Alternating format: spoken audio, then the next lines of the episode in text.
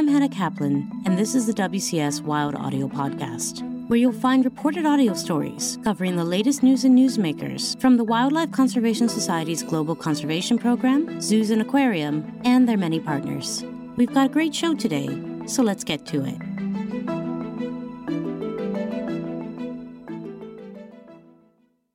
August 10th is World Lion Day. To learn more about how these majestic felines are doing across their range in Africa and how WCS is working to conserve them, we turn to WCS's chief big cats expert and his colleagues in Uganda.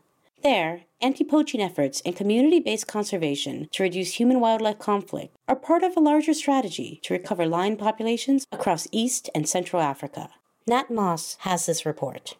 Despite their reputation as king of the jungle, lions are actually vulnerable. I mean, officially.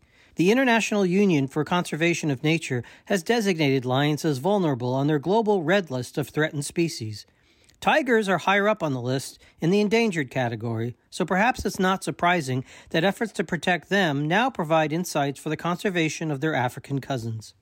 WCS has been very invested and very focused on conservation of the tiger for decades. And that's been a really strategic and very necessary approach and focus, I think, because the tiger has been declining so rapidly. And I think WCS really committed to conserving that species. So, in collaboration with range state governments, you know, designed a bunch of interventions and programs. We're now seeing the results of that, where tigers are recovering. And so, at WCS, we've been able to look at the successes with tigers and start thinking about how to apply that to the lion in Africa. That's Luke Hunter, who heads the WCS Big Cats program.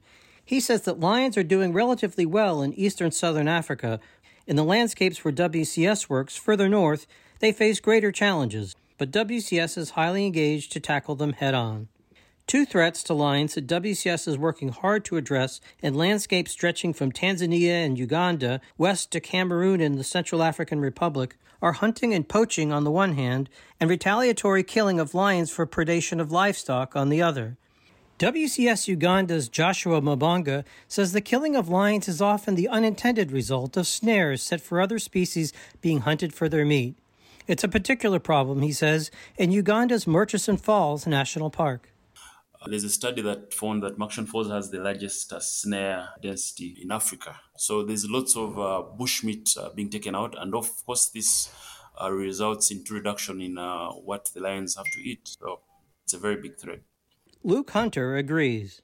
When you get very intense pressure on populations of things like zebras and wildebeest and impala and all the other antelope and ungulate species that lions rely on, then lions really, really struggle to maintain a population and they start declining.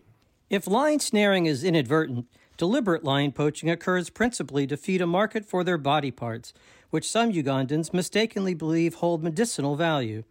The WCS Uganda program worked closely with the Uganda Wildlife Authority to reduce poaching, providing financial assistance but also logistical support and training with the Spatial Monitoring and Reporting Tool, or SMART, which enables rangers to report suspicious activity in real time to their enforcement colleagues. Joshua says these efforts have been successful and lion populations are growing where they've been implemented. In some of the landscape wide WCS works, we have um, a substantial increase because of various interventions we've done to uh, reduce the threats to the lions.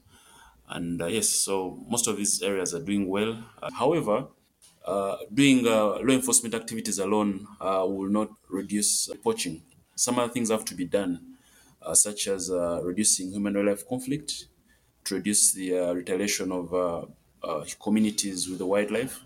Retaliatory killing of lions for their predation of livestock is understandable, says Luke.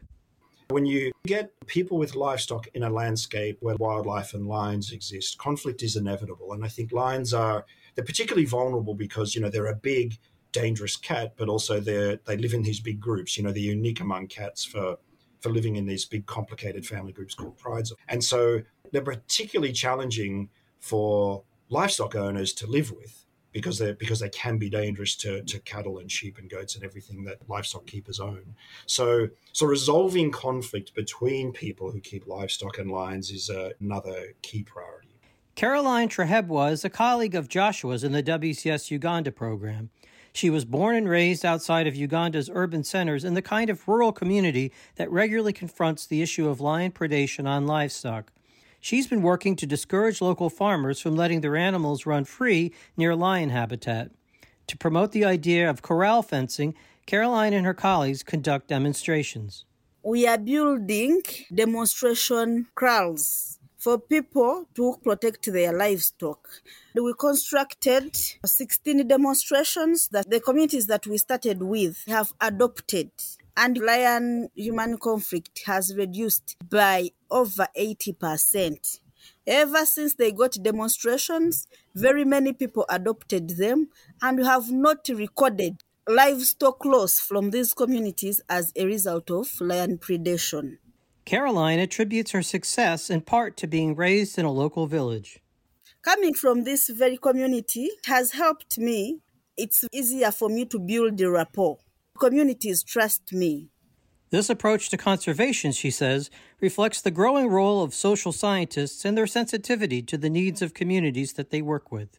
Community engagement is very important that when these communities are engaged, we are assured of project sustainability. We implement projects or interventions that are initially requested by people right away from project inception.